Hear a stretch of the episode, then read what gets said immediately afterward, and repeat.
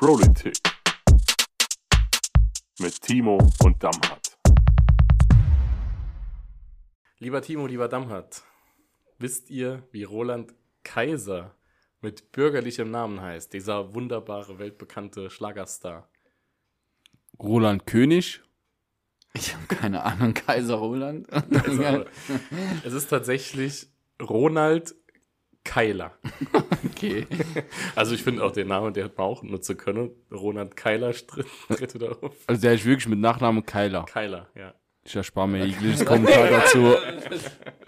Ja, also Ronald Keiler, liebe Grüße von der Stelle und ganz liebe Grüße direkt am Anfang noch an die Flora Elisa Schröder, eure Kollegin aus dem Landtag, die uns gerade kurz vor der Aufnahme hier, wir sind der transparente Podcast, wieder mal einen Montagabend über den Weg gelaufen ist und auch, das ist kein unnützes Wissen, das ist Wissen, Flora ist Seefahrerin. Ja, also, falls es mal drauf ankommt und wir müssen über das große Meer. Auf hohe See, ja. Auf hohe See. Flora macht's. Flora rettet uns und bringt uns rüber. Und Flora ist eine fleißige Podcast-Hörerin, hat sie ja eben gerade mal gesagt. Liebe Grüße an Flora. Ganz liebe Grüße. Liebe Grüße. Ja, ihr beiden, dann würde ich vorschlagen, wir haben wieder eine pickepacke volle Woche gehabt und auch wieder vor uns. Wir nehmen, wie gesagt, an einem Montagabend auf. Wir haben letzten Tagen ist nochmal viel passiert. Ich glaube, wir sollten mal einsteigen über die Wahl. Die ist bei uns natürlich noch frischer als jetzt, wenn ihr das hört, an den Empfangsgeräten. NRW-Wahl ist gelaufen gestern und das Ergebnis war dann doch relativ eindeutig, dass die CDU die Wahl gewonnen hat, die höchsten Prozentzahlen hat. SPD dahinter, Grünen auch absoluter Wahlsieger. Eigentlich der Wahlsieger aus meiner Sicht und dann FDP knapp noch reingekommen, genauso wie die AfD leider auch nochmal reingekommen ist und alle anderen nicht dabei. Timo, wie bewertest du diesen Wahlsonntag? Ist immerhin das bevölkerungsreichste Bundesland in Deutschland, sollte man drüber reden. Ja, auf jeden Fall, also das war natürlich für die SPD kein erfreulicher Abend, kein erfreuliches Ergebnis. Nichtsdestotrotz muss man jetzt da das Beste draus machen. Das lässt sich zwar leicht über die Lippen sagen, wenn man irgendwie so ein Ergebnis eingefahren hat, wie wir das bei der letzten Landtagswahl gemacht haben im Saarland. Aber trotzdem ist das eben ja kein zufriedenstellendes Ergebnis. Ich denke, das geht den Genossinnen und Genossen da hinten so, die jetzt irgendwie in den letzten Monaten auch gerannt sind, alles dafür getan haben, sich am Ende auch dann durchzusetzen. Es hat leider nicht so funktioniert wie geplant. Ja, wenn man jetzt versucht, einen Vergleich zu ziehen, auch zum Saarland, haben wir halt eben einen klassisch sozialdemokratischen Wahlkampf geführt mit auch klassisch sozialdemokratischen Themen und im Fokus eben das Thema Arbeit und Arbeitsplätze. Und das war auch jetzt für mich in NRW nicht ganz so das Thema. Es ging viel um Bildung, um Vereinbarkeit von Familie und Beruf, Jugendpolitik, soziale Belange, natürlich auch Arbeit, aber so ganz klar war der Fokus jetzt im Verhältnis zum Saarland, glaube ich, nicht. Trotzdem fand ich, dass das Thomas Kutschaty gut gemacht. Für mich ein total sympathischer Kandidat, der da angetreten ist. Aber ich glaube, der Fokus Arbeit hat schon hier zumindest im Saarland dazu geführt. Und wir haben ja doch einige Schnittstellen, auch was die Struktur der Arbeitsplätze angeht, die nicht unrelevant sind. Und da hätte es, glaube ich, auch nochmal gut getan, dieses Thema nochmal mehr herauszuarbeiten. Aber ich finde das jetzt nicht hochdramatisch jetzt mit Hinblick auf dem, was jetzt in der Zukunft irgendwie ansteht. Wir müssen jetzt schauen, dass wir hier im Saarland weiter eine gute Politik machen. Das Gleiche muss auf Bundesebene passieren. Und wir müssen jetzt die Genossinnen und Genossen aus NRW bestmöglich unterstützen. Und in den nächsten Wochen wird sich dann abzeigen, wie dort auch die Regierung sich aufstellt und welche Rolle dann auch die SPD einnimmt, wo auch immer die sein mag. Ja, und da werden wir natürlich alles Mögliche tun, dann um auch Unterstützung den Genossinnen und Genossen zukommen zu lassen. Ja, aber alles andere wird man, denke ich, nochmal in den nächsten Tagen auch gut analysieren. Und da muss man genau damit umgehen. Aber es bringt jetzt nichts, den Kopf in den Sand zu stecken. Damals die schwarz-gelbe Regierung ist allerdings abgewählt. Das ist klar. Und es ist auch die letzte schwarz-gelbe Regierung gewesen jetzt im überhaupt im Land. Das war die letzte, die sich jetzt gehalten hat. Das lag jetzt aber eben nicht an der CDU am Ergebnis, sondern vor allem an der FDP, die massiv verloren hat. Das heißt, es wird auf jeden Fall eine neue Regierungskonstellation geben. Ja? Das heißt, es ist auch möglich, also ich habe auch Kevin Kühnert gehört und Lars Klingbeil, die sagen, natürlich liegt der Regierungsauftrag jetzt bei der CDU erstmal, aber die SPD, eine Ampel beispielsweise, wäre möglich, auch in NRW. Ja. Wie siehst du das? Also grundsätzlich tun wir, glaube ich, gut darin, nicht andere, also Politik von Sozialdemokratie oder anderen Parteien, anderen Bundesländern zu beurteilen. Die werden vor Ort am besten wissen, was zu tun ist. Grundsätzlich stimmt deine Analyse. Schwarz-Gelb wurde deutlich abgewählt, hat auch daran gelegen, dass die CDU relativ erfolgreich eine Zweitstimmenkampagne gefahren ist. Also muss man sich an der Stelle vielleicht als FDP mal die Frage stellen, ob man das unter eine gute Koalition hält, so ob das die Werte sind, die man weiter führen will mit der CDU. Aber mal unabhängig davon, wer jetzt den Regierungsauftrag hat oder nicht, ich glaube, das ist relativ eindeutig, den hat die CDU, was jetzt nicht heißt, dass es nochmal zu einer Führung kommen muss unter CDU, also mit CDU geführt. Aber was man, glaube ich, explizit ansprechen sollte, ist, dass mit 44,5% die Nichtwähler mit Abstand die größte Gruppe derjenigen sind, die in NRW quasi ein Votum bzw. kein Votum abgegeben haben. Ja. Das halte ich rein für das Demokratieverständnis für ein noch viel größeres Problem als aus unserer persönlichen Sicht den Ausgang der Wahl. Klar, wir hätten uns alle gewünscht, dass die SPD ein besseres Ergebnis hat und klar, wir hätten uns sicherlich gewünscht, dass die AfD nicht nochmal im Landtag vertreten ist. Aber wenn fast die Hälfte der Menschen dort nicht wählen geht, dann ist das ein Problem, dem sich alle demokratischen Parteien annehmen sollten. Das ist, glaube ich, mit die Analyse, die man schon zum heutigen Tag teilen kann. Alles andere bedarf noch ein paar Tage, wo man nochmal drüber schlafen muss und wo man nochmal schauen muss, wo die Stimmen, die wir uns gewünscht hätten, hingegangen sind. Aber das ist, glaube ich, ein wichtiger Punkt, den man sagen sollte. Wir vielleicht da nochmal das, was damals sagten, unterstreichen. Also ich glaube, dass es auch ganz entscheidend wird in den nächsten Jahren, dass wir auch nochmal bildungspolitisch aufarbeiten, wo kommen denn unsere Informationsangebote, und da rede ich jetzt überparteilich, überhaupt denn bei den Menschen an? In welchem sozialen Umfeld sind die Menschen, die dann am Ende auch zur Wahl gehen und wo eben nicht? Ich glaube, das lohnt sich auf jeden Fall nochmal in den nächsten Monaten oder auch in den nächsten 1-2 Jahren nochmal das auszuwerten, auch durch die Landtagswahlen und dann nochmal zu sagen, wir müssen vielleicht dann auch mit politischer Bildungsarbeit nochmal gezielt da rein, damit die Menschen auch nochmal den Wert des Wahlrechts auch begreifen und da auch nochmal tiefer reinzugehen, weil wir können jetzt am Ende zwar sagen, 55% Wahlbeteiligung, das ist nicht gut, wir müssen aber jetzt daraus dann am Ende auch Taten folgen lassen, damit man eben auch nochmal da einen Turnaround hinbekommt und das Ding nach oben schraubt. Das gehört dann jetzt eben auch am Ende dazu, dass man da kritisch mit dieser Wahl auch umgeht und das müssen wir in den nächsten Monaten und Jahren echt vermehrt machen und das muss dann auch Auftrag der Politik sein, eben für Demokratie und ja für mehr Mitbestimmung und am Ende auch für ja Wahlen, die auch jeder in Anspruch nimmt, sich stark zu machen und einzusetzen. Ja, also die Kommunikation wird, glaube ich, jetzt, wir haben ja immer noch Veränderungen in unseren Kommunikationsmitteln. Wir nutzen ja zum Beispiel eben einen Podcast, um zu kommunizieren. Gerade, ich weiß nicht, ob man so einen Podcast hört, fliegt ein Flugzeug über den Landtag des Saarlandes. Ja, und kommen wir mal von NRW wieder zurück ins Saarland. Letzte Woche ist was, war was. Natürlich, NRW-Wahl hat uns jetzt beschäftigt. Was uns natürlich auch beschäftigt derzeit und viele Menschen im Land, da sollten wir nochmal kurz drüber reden. Der nächste Streik hat stattgefunden. Timo und ich waren auch vor Ort. Damhat war erkrankt, das kann man, glaube ich, sagen. Ja. Ist ja besser, Damhat, oder?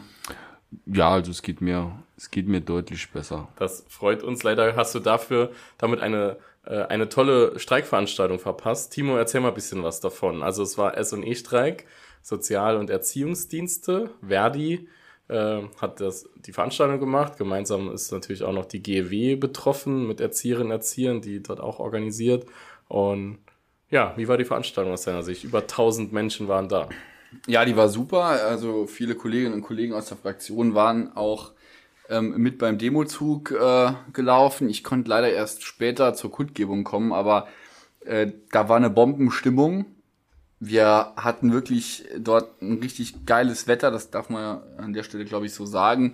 Die Stimmung war super, es wurde Musik gehört, getanzt, Plakate überall. Also die Leute waren wirklich gut drauf und haben da auch Bock gehabt, sich an dem Tag nochmal für ihre Rechte stark zu machen. Und das hat man auch gesehen. Deine Verlobte Fabienne hat ja dort auch gesprochen. für Verdi, ist dort Gewerkschaftssekretärin, gleichzeitig auch noch der Christian Umlauf und noch einige weitere. Stefan Schorr hat auch noch dort geredet und bei der Begrüßung ist man quasi auch dann die einzelnen Landkreise nochmal durchgegangen. Da hat man gesehen, dass das ganze Land überall Delegationen jetzt geschickt hat nach Saarbrücken, die sich jetzt dort eben für bessere Arbeitsbedingungen, mehr Personal, eine bessere Vergütung, Work-Life-Balance, also für all diese Themen auch nochmal stark gemacht haben. Und man hat auch gemerkt, dass dort bei den Emotionen, und das waren ja auch viele Erzieherinnen, sind halt auch weiblich, und man hat auch dort gemerkt, dass die da wirklich erbost waren über die Bedingungen und da echt jetzt sich mal ein bisschen die Luft rausgelassen haben an dem Tag und gesagt haben, das geht so nicht mehr weiter. Es wurde auch ein Appell an uns gerichtet, an die Landtagsfraktion, dass wir eben schon ein gutes Stück dazu beitragen können über unsere Programmatik jetzt im Wahlkampf, wenn wir das auch in ein Regierungsprogramm dann am Ende, in ein Arbeitsprogramm umwandeln, diesen Forderungen gerecht zu werden nach mehr Lehrkräften, eine bessere Bezahlung etc., also alles, was dazugehört, was wir dort drin geschrieben haben. Kann leider die 50 Seiten nicht auswendig, aber es war einiges, was wir in diesem Bereich, was Qualität angeht, aber auch vor allem die Arbeitsbedingungen, und da müssen wir jetzt ran. Und das war auch, und das gehört auch echt dazu, das sage ich jetzt aber als Gewerkschafter, mit Hinblick auf all die Veranstaltungen, die bis jetzt waren und aus Gewerkschaftslager kamen, GdP, Verdi, da werden sicher noch einige andere kommen, da war die SPD-Fraktion wirklich immer super gut vertreten, also wir waren da nie unter fünf Leuten, 5 bis 10, 12, Minister waren dabei, Staatssekretäre, also das ist ein starkes Signal auch an die Arbeitnehmervertreterinnen und Vertreter in diesem Land, dass wir nach der Wahl nicht weg sind, sondern weiterhin ansprechbar sind. Das muss man einfach auch nochmal sagen, damit das auch klar wird, dass wir da Wort halten. Das darf sich natürlich jetzt nicht nach 2 Monaten verlaufen, sondern das muss sich jetzt die komplette Amtszeit so auch fortführen. Und wir müssen natürlich nicht nur da sein, wir müssen am Ende auch in Regierungshandeln da Taten folgen lassen. Ja, ich habe auch, das ist schon erwähnt, Fabienne, meine verlobte, hoffentlich zukünftige Frau. Da hat nichts anderes gesagt. Liebe Grüße. Hat eine tolle Rede auch gehalten, und sie hat auch in ihrer Rede auch nochmal hervorgehoben, dass es auch wichtig ist zu streiken, auch gerade jetzt zu streiken. Und damals, ich hatte eine kleine Diskussion bei Facebook, unter einem Beitrag der Saarbrücker Zeitung, da hat dann eine Dame drunter geschrieben, ja, das mit dem Streiken schön und gut, aber jetzt gerade ist es echt nicht gut, jetzt zu streiken. Da habe ich dann nachgefragt, ja, wann soll man denn streiken, ne?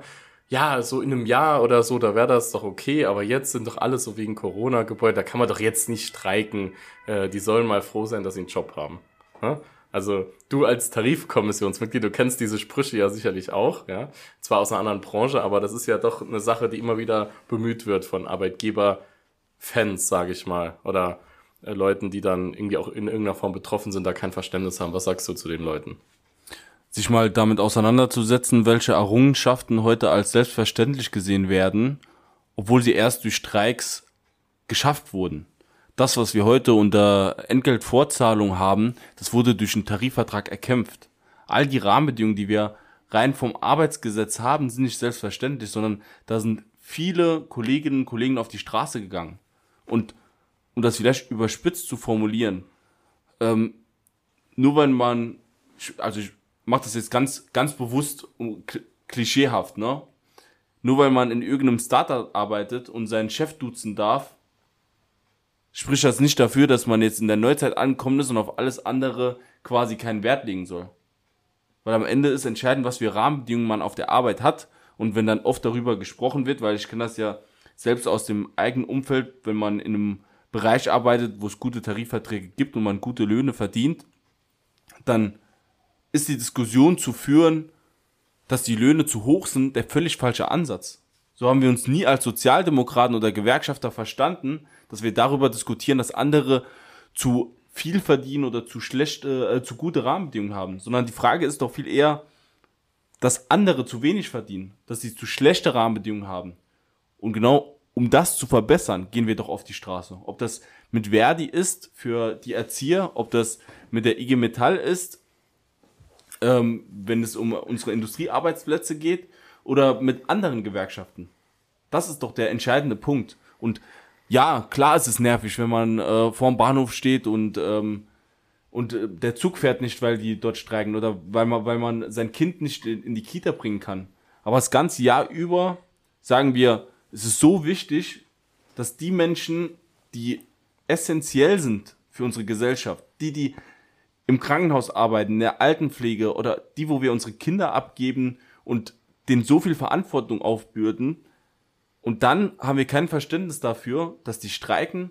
Nee, das ist, also da fehlt es wirklich komplett an Verständnis. Klar, das muss man ordentlich kommunizieren, das muss man den Leuten vermitteln, aber ein gewisses Grundverständnis sollte doch da sein, wenn man das ganze Jahr über gesehen hat, wie wichtig gerade die Personen für unsere Gesellschaft sind. Ja, also ich glaube auch, die Eltern sollten da wirklich ihren Unmut gegenüber den Menschen klar machen, die dafür verantwortlich sind, dass nichts passiert, nämlich die Arbeitgeberverbände. Da kommt nämlich nichts bei rum und kein echtes Angebot bisher. Das geht ja auch weiter, und wenn es da keine Einigen gibt, das wurde auch schon angekündigt, dann gibt es auch eben einen längeren Streik eventuell, tagelange geschlossene Kitas.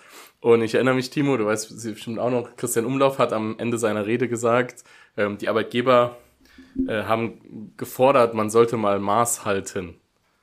Und hat Christian recht gehabt mit seiner Aussage, Maß hält man am Oktober fest, aber nicht bei der Tarifverhandlung. Da fordert man das, was einem zusteht. Punkt. So ist es. Das fand ich super, ja. Ein anderes Thema, wir haben über Rahmenbedingungen auch gesprochen damals gerade, ist das Thema Weiterbildung.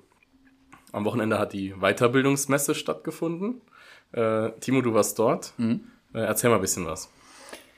Ja, also vorweg vielleicht ganz ein großes Chapeau dort an den Weiterbildungsverbund der Arbeitskammer. Die haben dort die erste Weiterbildungsmesse im Saarland durchgeführt, gemeinsam mit der SHS, also der Stahlholding Saar, Verbund, also quasi die Holding über Dillinger und Saarstahl, die das dort auch im Ausbildungszentrum in Völklingen gemacht haben. Und da waren ganz viele Aussteller, ne? Aussteller von Bildungsträgern hier im Saarland, die Qualifizierung anbieten in jeglicher Form, und das ist sehr gut. Ich bin selber über die IG Metall dort auch ein Partner in diesem Verbund, und wir tauschen uns dort regelmäßig auch aus, und das ist etwas, was für die Zukunft eigentlich noch viel, viel transparenter werden muss, und das macht der Weiterbildungsverbund, das macht der Lee Hirschel und die Nadine Schmidt in der Federführung, aber das gesamte Team der Arbeitskammer rund um Thomas Otto, Jörg Kaspar machen das gemeinsam mit ihren Abteilungen und Referaten, mit der IHK, mit Bildungsträgern. Also da ist wirklich ein riesen Netzwerk entstanden, und es war gut. Es hat am Wochenende nochmal gezeigt, wie viele Bildungsangebote wir im Saarland haben. Da müssen wir uns nicht verstecken. Wir müssen jetzt nur noch dafür sorgen, dass die Menschen im Saarland auch Bildung wollen und auch Bildung, also von Unternehmen die Chance bekommen, auch Bildung zu erfahren, eben durch Freistellung, durch Bildungsurlaub, aber eben durch auch eine ordentliche Bezahlung und die Möglichkeit überhaupt durch eine Freistellung an den Bildungsmaßnahmen teilzunehmen. Und das wird jetzt auch im Rahmen des Strukturwandels eins der Schlüsselinstrumente, bei dem wir auch als Gewerkschaften sagen, wir brauchen Qualifizierung, damit die Menschen nicht abgehangen werden. Wir können nicht alle wirtschaftlichen Entscheidungen treffen und beeinflussen, aber wir können unsere Kolleginnen und Kollegen, die Beschäftigten mitnehmen auf dem Weg in eine Zukunft, wie auch immer die aussehen mag, je nach Branche. Und dafür brauchen wir Qualifizierung, damit die Menschen später auch nochmal die Anlage bedienen können, eventuell aber auch eine Umschulung machen. Also da ist der Arbeitsmarkt ganz wichtig für uns. Und deshalb war die Weiterbildungsmesse gut, die war gut besucht. Und ich glaube, so wie ich die Kollegen kenne, wird das nicht die letzte bleiben. Ja, Timo, du hast im Vorfeld gesagt, du hast einen Vorschlag für Pro der Woche. Ich glaube, das ist der richtige Zeitpunkt. Ja, und zwar der Lee Hirschel von der Arbeitskammer. Hi Lee. Der Lee war Betriebsrat bei Bosch und arbeitet jetzt schon einige Zeit bei der Arbeitskammer in diesem Weiterbildungsverbund und macht das, finde ich, wirklich sehr, sehr gut. Und man muss dazu sagen, er hat diesen Podcast von Folge 1 an auch verfolgt und gibt uns immer auch nochmal ehrliches, positives, Feedback und sagt uns, was Sache ist, und da bin ich im Lee ganz dankbar. Früher ein Kollege, jetzt mittlerweile ein Freund und wirklich ständiger Begleiter bei all den Themen, die wir so auf der Agenda haben, jugendpolitisch immer aktiv, in Gewerkschaftskreisen. Also Lee, du hast es dir auf jeden Fall verdient für 18 Folgen treue BROLITIK, wenn er heute hört. Ne? Das ist natürlich die spannende Frage. Ansonsten werden wir das irgendwie nochmal rausschneiden.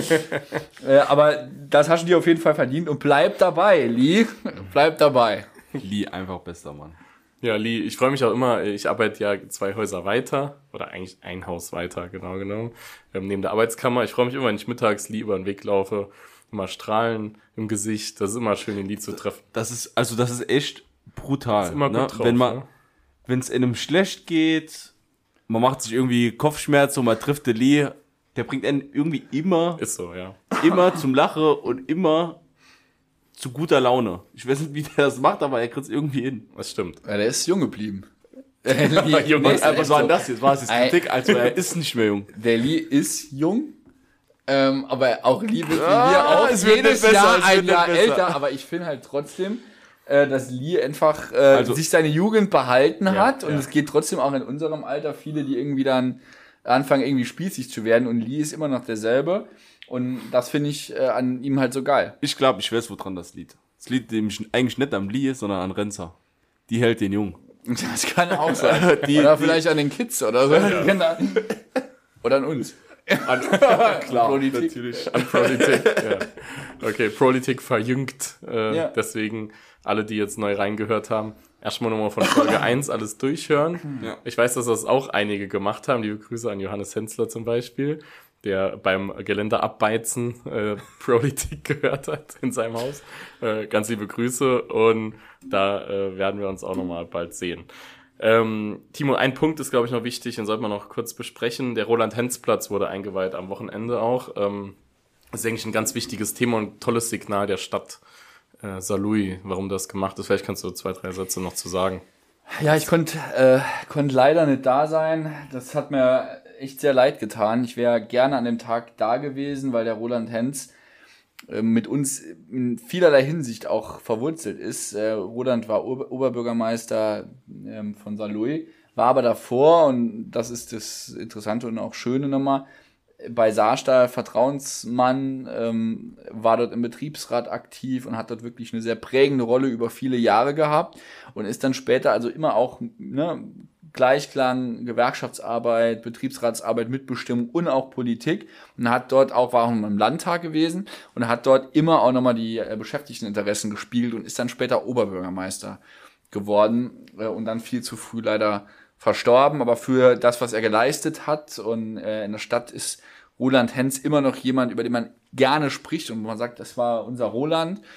Hat man jetzt eben gesagt, wir machen dort einen Platz, einen Roland-Henz-Platz für ihn in Gedenken. Und da waren viele Leute auch nochmal gekommen, aus der IG Metall, aber auch aus der Politik.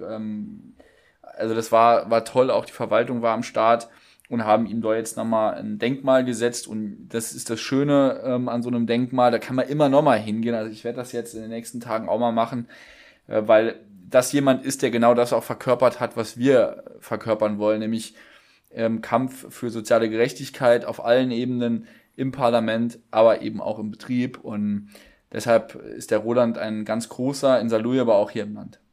Ja, ich denke, da braucht man nichts weiter hinzuzufügen. Ich habe es auch am Wochenende verfolgt, es waren sehr viele Leute da und habe es dann dementsprechend auch nochmal gesehen. Mich auch nochmal an den Roland erinnert.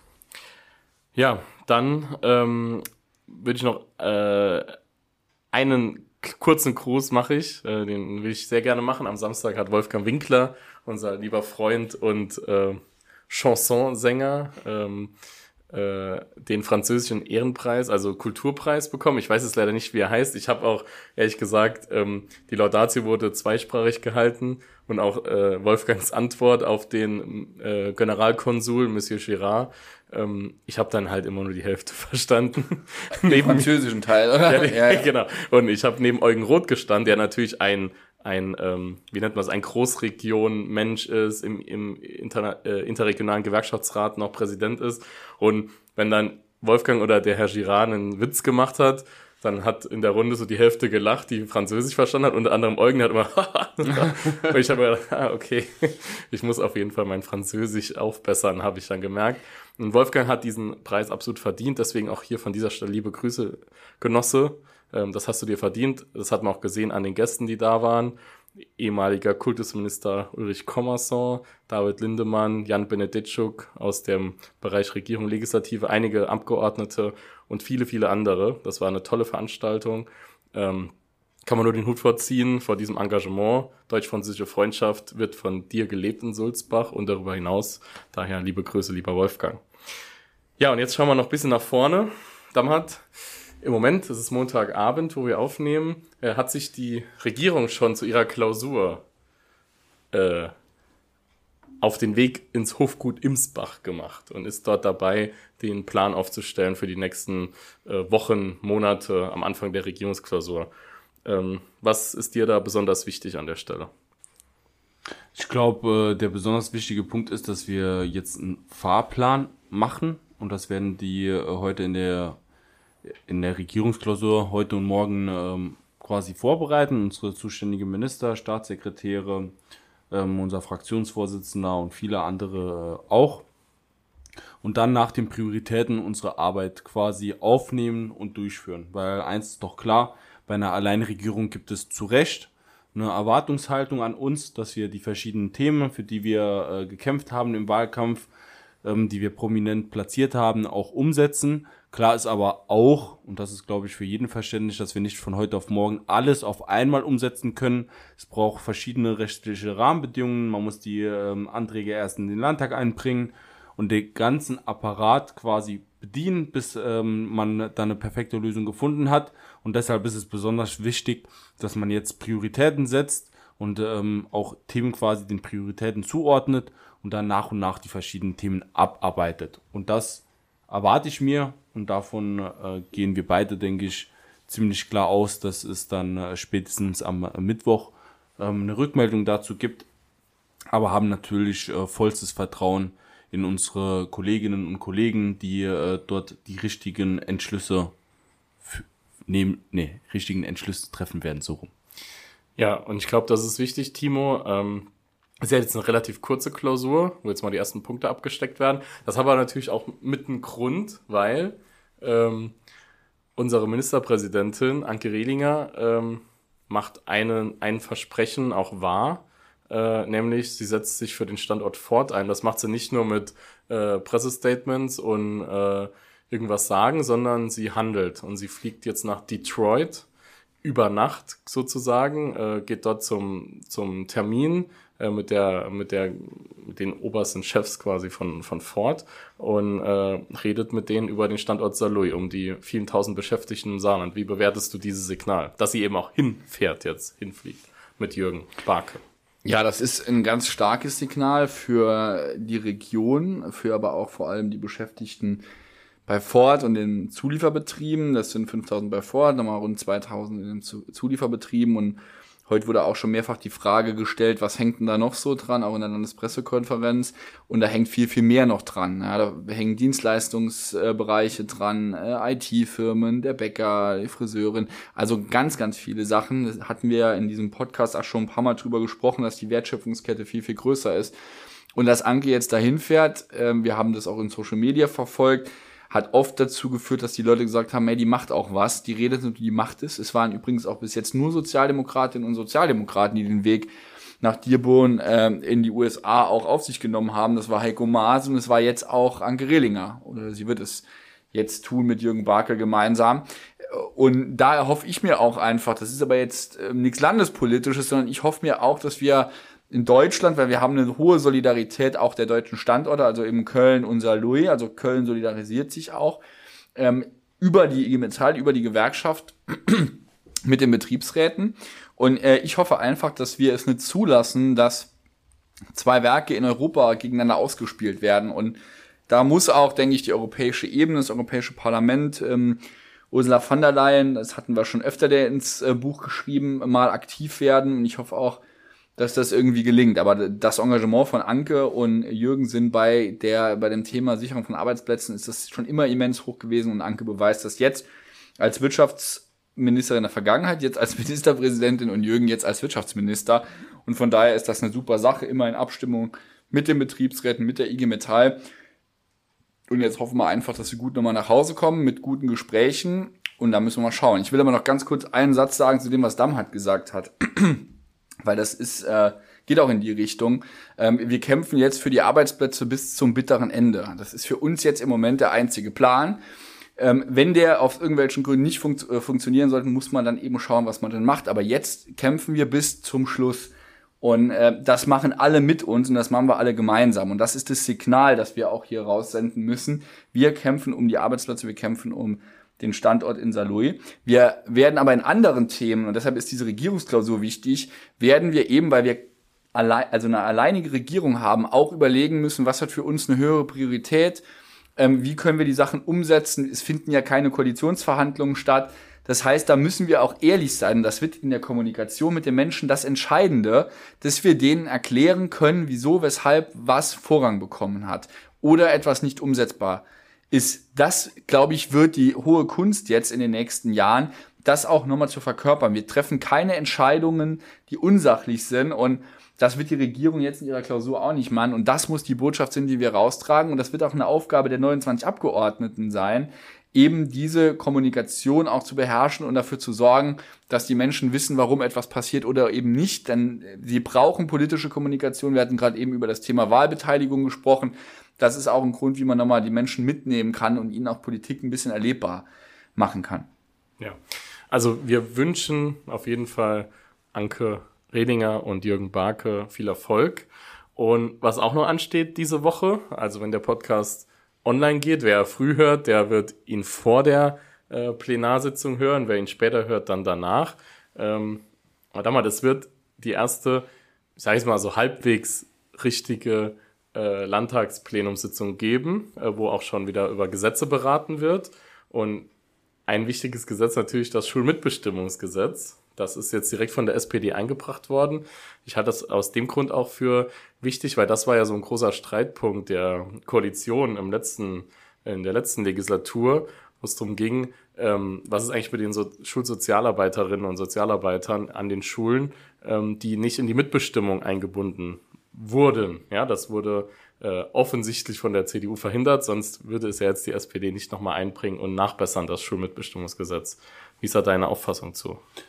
Meine Auffassung dazu ist grundsätzlich die gleiche Auffassung, wie ich sie in allen anderen Bereichen habe, nämlich, dass eine Demokratie weder an Betriebstoren noch an Schuleingängen endet, für all diejenigen, die dort beschäftigt sind. Und ich glaube, steht nicht zur Debatte, wie wichtig diejenigen sind, die dort in der Schule aktiv sind, und deshalb haben sie es verdient. Und es ist nur richtig, dass die Mitbestimmung genießen und mitbestimmen dürfen, weil es am Ende immer besser wird, wenn man die Beteiligten mit in den Prozess nimmt und sie ihre Interessen quasi mit vertreten dürfen. Das ist, glaube ich, ganz kurz gefasst meine Überzeugung zu dem Thema und meine grundsätzliche Überzeugung zur Mitbestimmung von Menschen. Und das ist mein Demokratieverständnis. Okay. Also das ist auf jeden Fall interessant. Es werden auch viele ihre Jungfernreden, wie man das immer so schön sagt, am Mittwoch halten. Und ich glaube, das ist dann ein Thema, da werden wir nächste Woche drüber reden. Wir werden jeden einzelnen von euch, zumindest mal aus der SPD-Fraktion, analysieren. Ja, um Gottes Willen. Und dann drüber reden, wer auch immer das ist. Ich habe jetzt schon Angst. Ja, wirst du eine Rede halten? Ja, jetzt am Mittwoch. Also ich weiß zumindest wohl noch nichts davon. Surprise, vielleicht kriege ich eine Stunde vor der Plenarsitzung gesagt, Dammat, du musst the stage is yours. Genau. Okay. Vielleicht aber Timo? Nein, ich denke nicht. Okay, krass. Ja, wir werden es hören in der nächsten Ausgabe von BROLITIK. Dann ist es die Ausgabe 19. Wir haben es geschafft, Ausgabe 18.